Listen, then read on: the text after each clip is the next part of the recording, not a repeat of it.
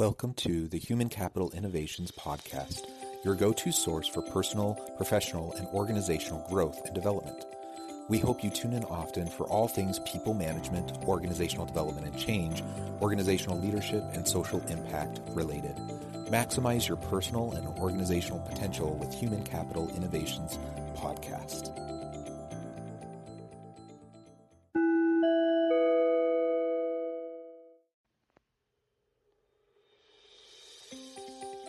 Welcome to the Human Capital Innovations Podcast. In this HCI podcast episode, I talk with Darrin Schenck about leading others as individuals with a collective goal in mind.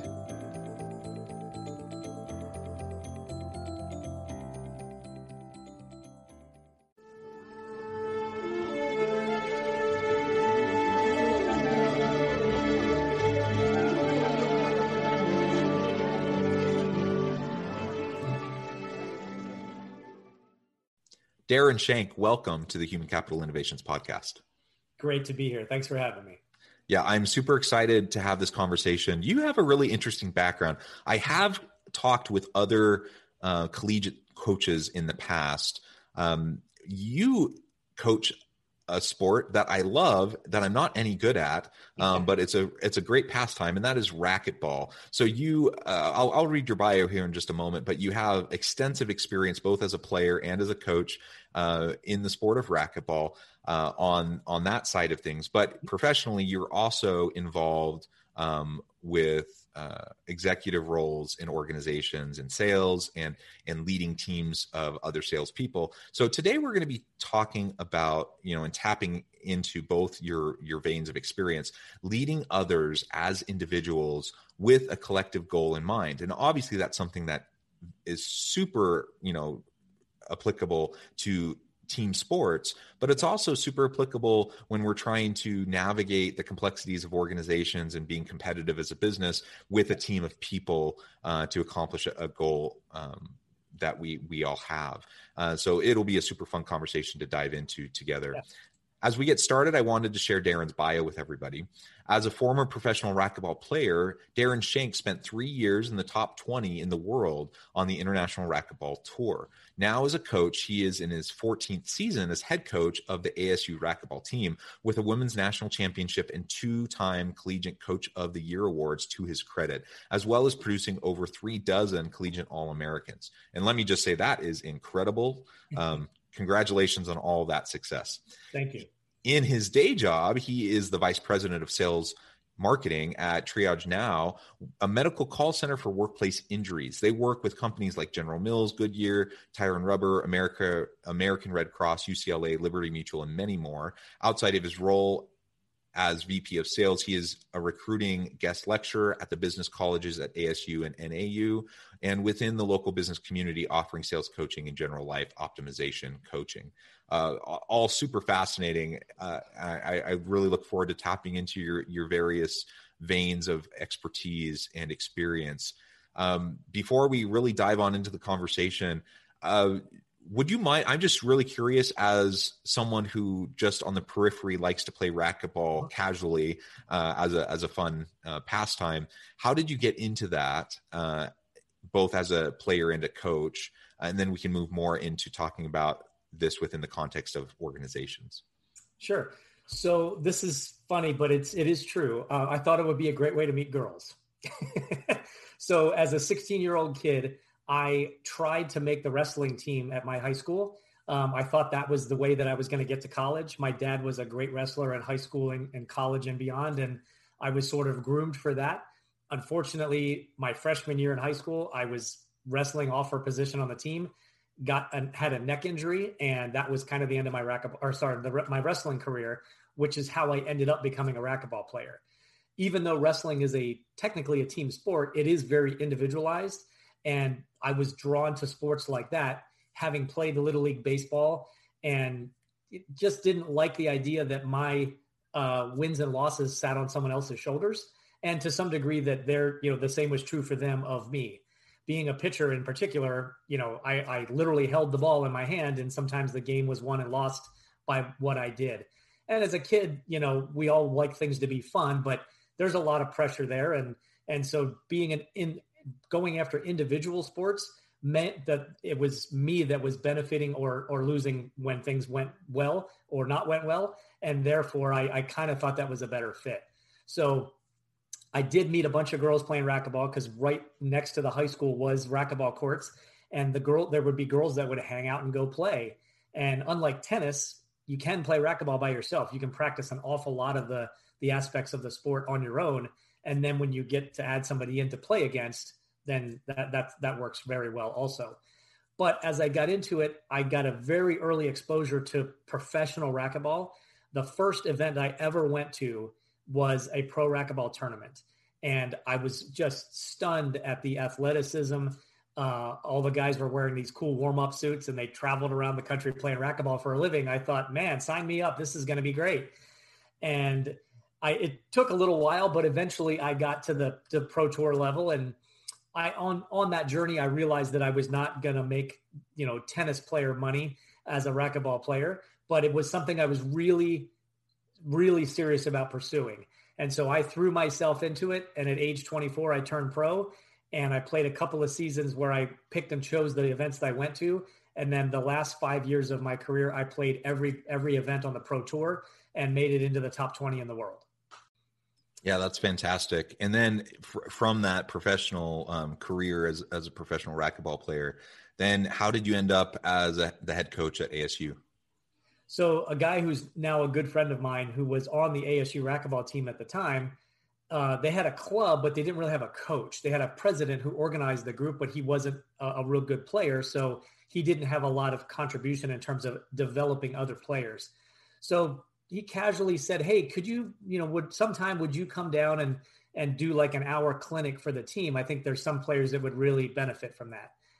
I said, "Sure, that sounds like fun. You know, 1 hour of my time, big deal." Well, here we are 14 years later and uh, it's about a 12-hour commitment a week during the school year and we travel annually to the intercollegiate championships and it has been the most personally rewarding thing that I've ever done um, I still have some amazing relationships with a lot of the kids that were on the teams. I have been to a couple of weddings. Uh, you know, I still am kind of a mentor for some of some of the guys and girls that were on the team. Some of them as long as far back as you know 15 years ago. So it's just been something I fell in love with, and I'm a volunteer in that capacity. I don't get paid by the university to do it. So the rewards that I think that reflects how much the personal reward is there because there, there's no monetary benefit whatsoever. It actually cost me money to do that job. well, yeah, well, that's incredible. I mean, 12 plus hours a week plus all the travel um, for free. Uh, it must be a passion. and to be Very able much. to impact the the lives of all the um, students that you coach. That that's yeah. that's tremendous. Well, I, I very just, good. And I, I was just going to say, you know, I, I've, I've referred a couple times. Like I casually on, you know, just as a pastime play racquetball. I look super goofy in my getup, and I'm not any good. Um, but it is a great sport. I'm better at tennis. um, tennis is also fun. Um, but you know, it, it's it's a wonderful sport, and uh, I love uh, any of those sports like racquetball, um, uh, tennis. Uh, I'm now I'm just blinking um, on the pickleball. pickleball, thank you. Uh, pickleball. All these are are great sports. I, I'm I'm not a, I have not made the transition to pickleball yet. My standing joke, even though it, it's not really true, but it's just how I look at it, is when I'm no longer considering myself an athlete, I'll start playing pickleball. now, that's just my crappy attitude towards pickleball because it's pulling a lot of players out of racquetball and into that mm sport. It is one of the fastest growing sports in the in the country right now. So yeah. part of it is just my sour grapes of how many people have either also started playing that and diminished their racquetball time or just left racquetball altogether, especially over the last year with COVID. You know, pickleball tournaments or events are outdoors. Racquetball, we're all inside in the same club. That went away for over a year. So that really pushed a lot of people into pickleball as well. Yeah, yeah. Well, excellent. And and as you mentioned, from the, the sports side of things, there's a lot of lessons to be learned about coaching. Um, I, I have also done uh, team sports. I've done individual sports, but even in individual sports, you're part of a team. Uh, my individual performance impacts the rest of the right. team and and the overall um, team's you know uh, performance in the meet or whatever. Mm-hmm. And so lots of lessons to be learned. And let's transition now and talk a little bit more about in your professional role in, as an executive in sales and and working with with your sales teams, how some of these lessons have translated uh, over into that kind of aspect of your life. What what do you see as as the difference, you know, between that the tension between individual focus versus collective effort yeah. um, towards a shared goal? It, that is a tricky dynamic, and and and that's one of the things I love about that I loved about coaching, and that I love about my my day job role. I, I have a very large group of people who are resellers for my service, my company's service, but I'm not technically their their national sales manager, right? I'm I'm an, a liaison, I'm an advisor. Uh, sometimes I act as a closer. They'll start the process and they'll bring me in as the expert on my company services. And so that makes it tricky to, to really get things honed in on having a true one on one relationship with somebody, getting inside their head and figuring out, okay, th- this person needs a kick in the butt, this person needs a pat on the back more often than others do, and, and help them in the right fashion. The end goal is to increase business, right? Um, if, as a reseller of our service, a lot of them are insurance brokers and producers and, and people like that so it's my company's service is an additional benefit they can provide to their clients that maybe some of the others uh, companies do not. So it's sometimes it's it's the it's the key piece to the puzzle of winning new business. Sometimes it's a nice add-on. So all of that has to be factored in every time, and that delicious uncertainty, I guess, is one way to put it, is what I find challenging and exciting about that. Yeah, that's that's awesome. Um, and that kind of a model, I, I, think that's becoming more and more common in businesses these days. Um, and and so that's that's intriguing to me. I think more and more organizations are trying to to figure out how to leverage human capital in a way that's also flexible for the organization, um, where you're not bearing a lot of the labor um, direct labor costs associated with the people that you're working with, and and hence the rise of the gig economy, the rise of distributed workforces, and and the type of model that you were just describing, I think is is another um, uh, out, outlay of of that kind of an approach, and uh, just searching for flexibility. Um, so, talk a little bit about how you know when you have this this these people scattered all over the place that you're trying to help close deals and you're trying to help stay focused on goals and trying to help you know them be successful but also help your organization accomplish what it's you know going for and trying to to to meet its goals. How how do you manage that? And what are some of the the the, the tips and tricks that you've used to to navigate that tension? Uh, good question. So i i have a twofold approach. So the first part is I do exactly the same presentation to almost every prospective client, regardless of the size of that the business is, the industry that they're in. Uh, it really is. I've got it dialed down to where I do a presentation that covers all of the basic questions, makes it very clear what the benefits of this program would be, and how positive the ROI can be for a, for certain clients. And then, so that that becomes sort of on autopilot. I do the same presentation as if, if I'm doing a direct sales presentation to somebody that's going to come right to my company, or it's on behalf of one of my partners that I'm trying to help them land business, which will also increase the number of calls that we get per month. So once I figured out how to make that a really streamlined approach, it allowed me to spend a lot more time on the human side of things and getting to know the people that are, you know, that have that some people in the sales world still have pretty hard quotas and they're they're struggling to meet those. They're hustling all the time. Others have a little bit more loose uh, approach where it's like hey anything i can add on is a benefit and my company's happy about it. So now i can really dig into the details of who needs what.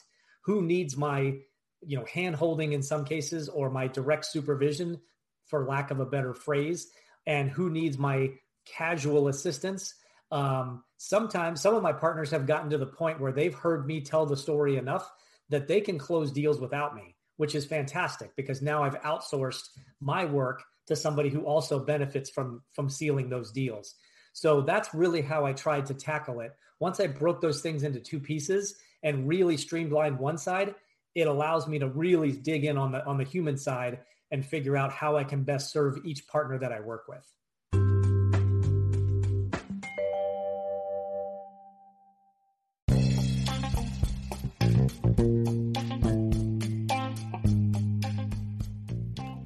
I'm excited to announce the publication of my new book from HCI Press, The Alchemy of Truly Remarkable Leadership Ordinary, Everyday Actions That Produce Extraordinary Results. Consider how the nature of work has shifted over the past 50 years. With increased globalization, rapid technological advancement, and the shift in economic composition, the average job of today looks very different than the average job of 50 years ago. What will the jobs and organizations of tomorrow look like? Moreover, what does this all mean for organizational leaders? What are the core competencies and capabilities of organizations and their leadership that are prepared for continued disruption and geopolitical and socioeconomic shifts? Regardless of what the future holds, increasingly, leaders need to be socially minded, data driven, decisive, champions of talent, and disruptors of the traditional notions of leadership, teams, organizations, and work. The alchemy of truly remarkable leadership will help you to explore your own leadership competencies and capabilities and consider ways to apply and implement them into your workplace and personal life.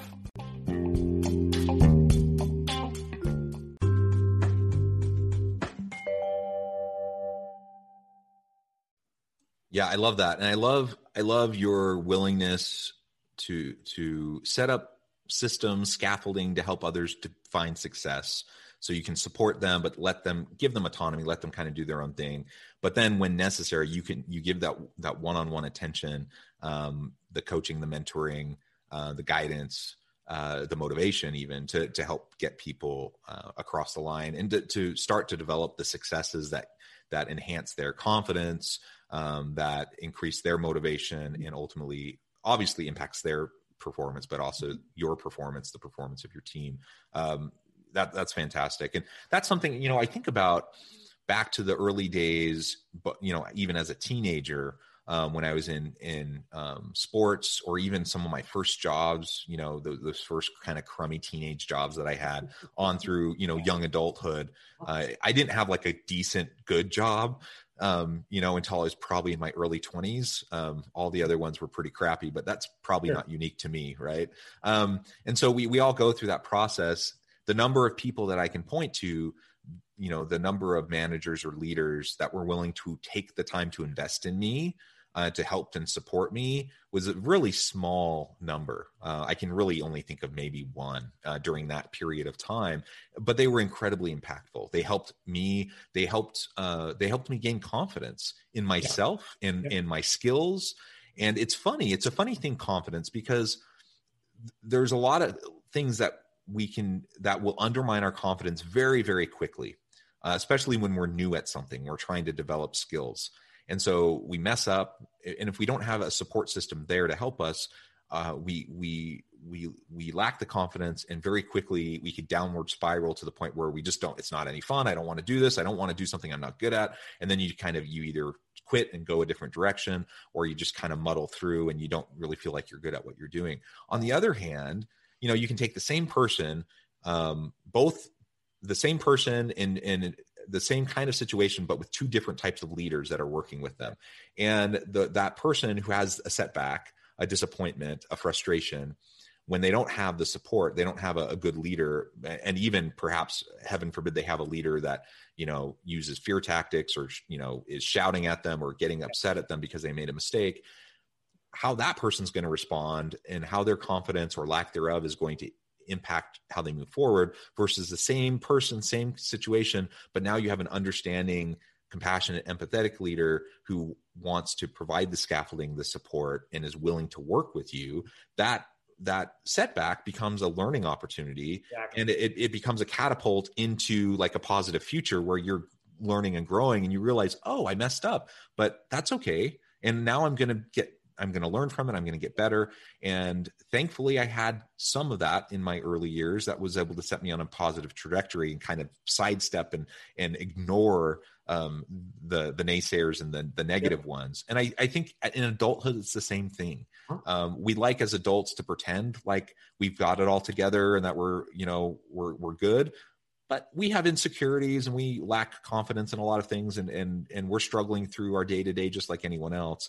And so we just we need to surround ourselves with good people. And as leaders we need to try to be that leader for the people around us uh, to support them. And when we do that then amazingly that individualized attention not only helps the individual perform better but now it helps the entire team have a better more healthy dynamic. It helps them all work to better better together.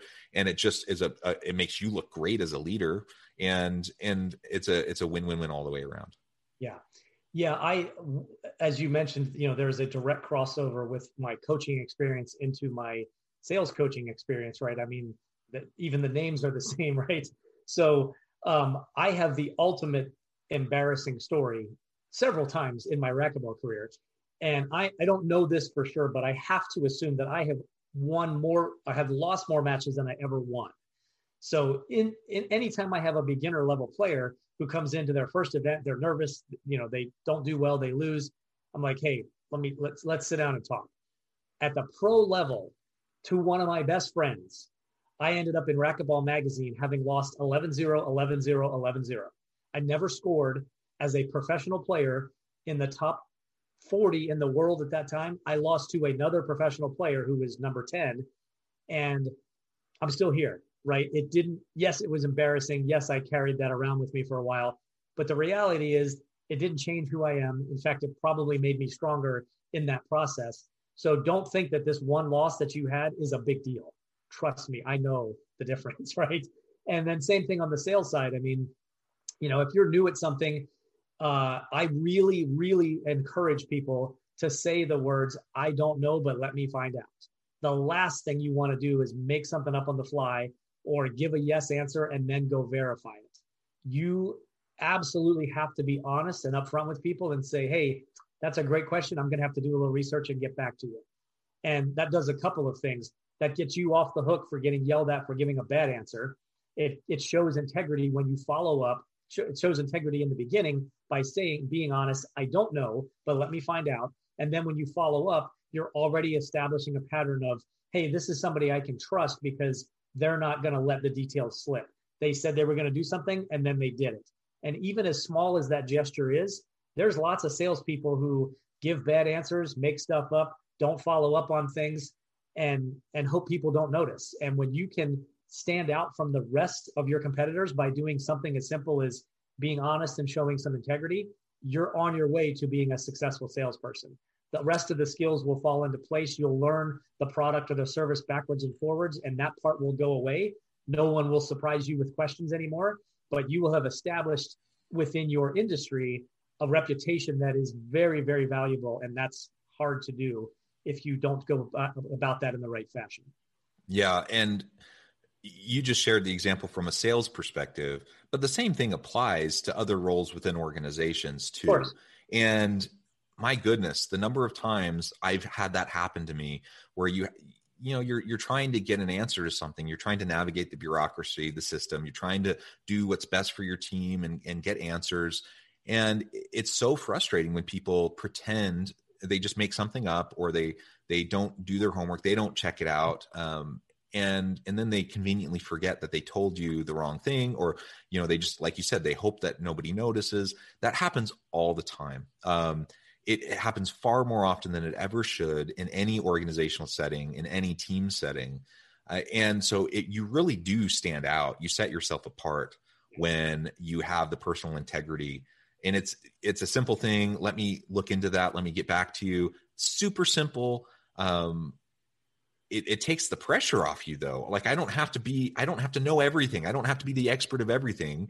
Nobody expects you to be the expert of everything. And in fact if i'm asking a question to somebody and they jump immediately to a quick answer you know, we have pretty honed BS meters, and typically we can kind of sense like, oh, I think they're they don't really know what they're talking about, and then you spend the next five ten minutes trying to like get them to admit they don't know what they're talking about, and it's frustrating. So um, you know, just just admit, like, yeah, let me look into that. People will appreciate it. They will trust you more. You will establish that reputation throughout the organization, throughout the industry, you know, with your colleagues, and that, you know, ultimately that's going to be a win um, for you, and it's going to be a win for your team.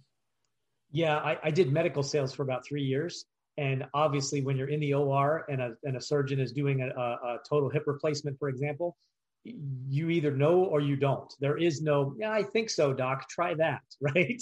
There, there's no such thing. Either you have a rock solid, defensible, yes, this is the answer, and I'm basically stating my life and that patient's life on it too, or I don't know, so let's find out. Those are the only two acceptable answers. And so I, again, you know, on top of my racquetball career, I took some of that experience into my sales career and really tried to be diligent about not only for myself, because I am a huge advocate of leading, leading by example, but hammering that into other people as well. And, you know, there's people that think that the used car salesman approach is the way to go because they they close some deals sometimes and they hit some quotas and things like that. But those people aren't around for long right? I don't ever get into an industry thinking I'm going to be do this for a couple of years and see what happens. I'm assuming it's going to be a long ride and I'm setting myself up for success from day 1 by building that reputation of honesty and integrity and oh by the way, my company has the best service and let me explain how this works for you, right? It almost becomes as people say you're selling yourself first because the product should be pretty much on par with your competitors at least if it was exponentially better and you were the only one that did it, that company doesn't need salespeople, right? They need order takers.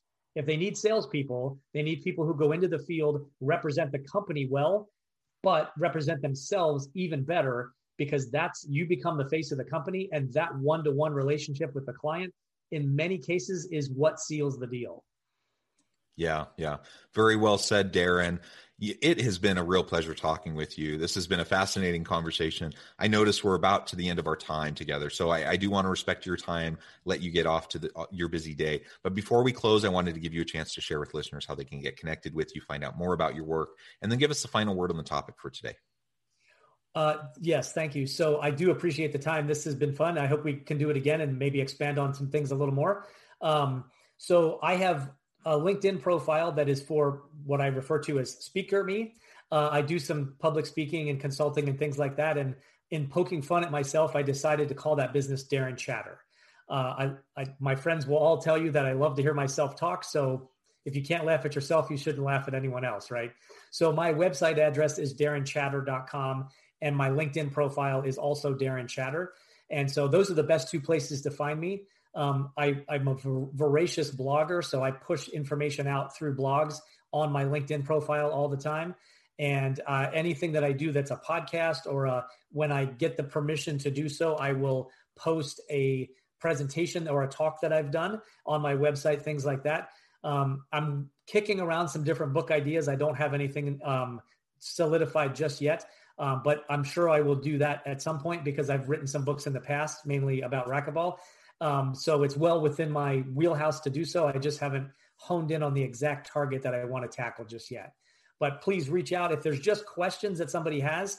I love the interaction. I love the engagement. So please shoot me a question, whether it's through LinkedIn or through my website, and we can start some engagement. And if there's a desire to have some one on one coaching or have me as a guest speaker, let's talk. I'd love to do it.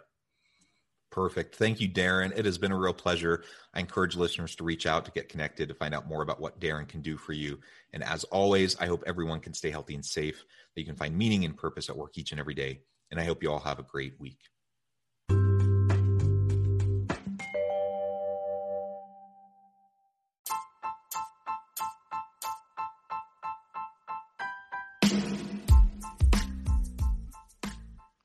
We are excited about the launch of HCI's new magazine, Human Capital Leadership.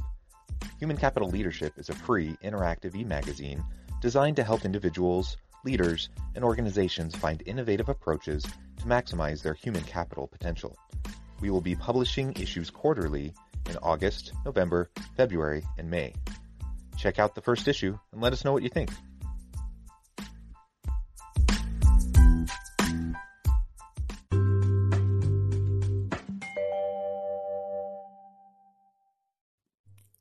Thanks again for joining us for this episode of the Human Capital Innovations Podcast. I hope you stay healthy and safe and that you have a great week.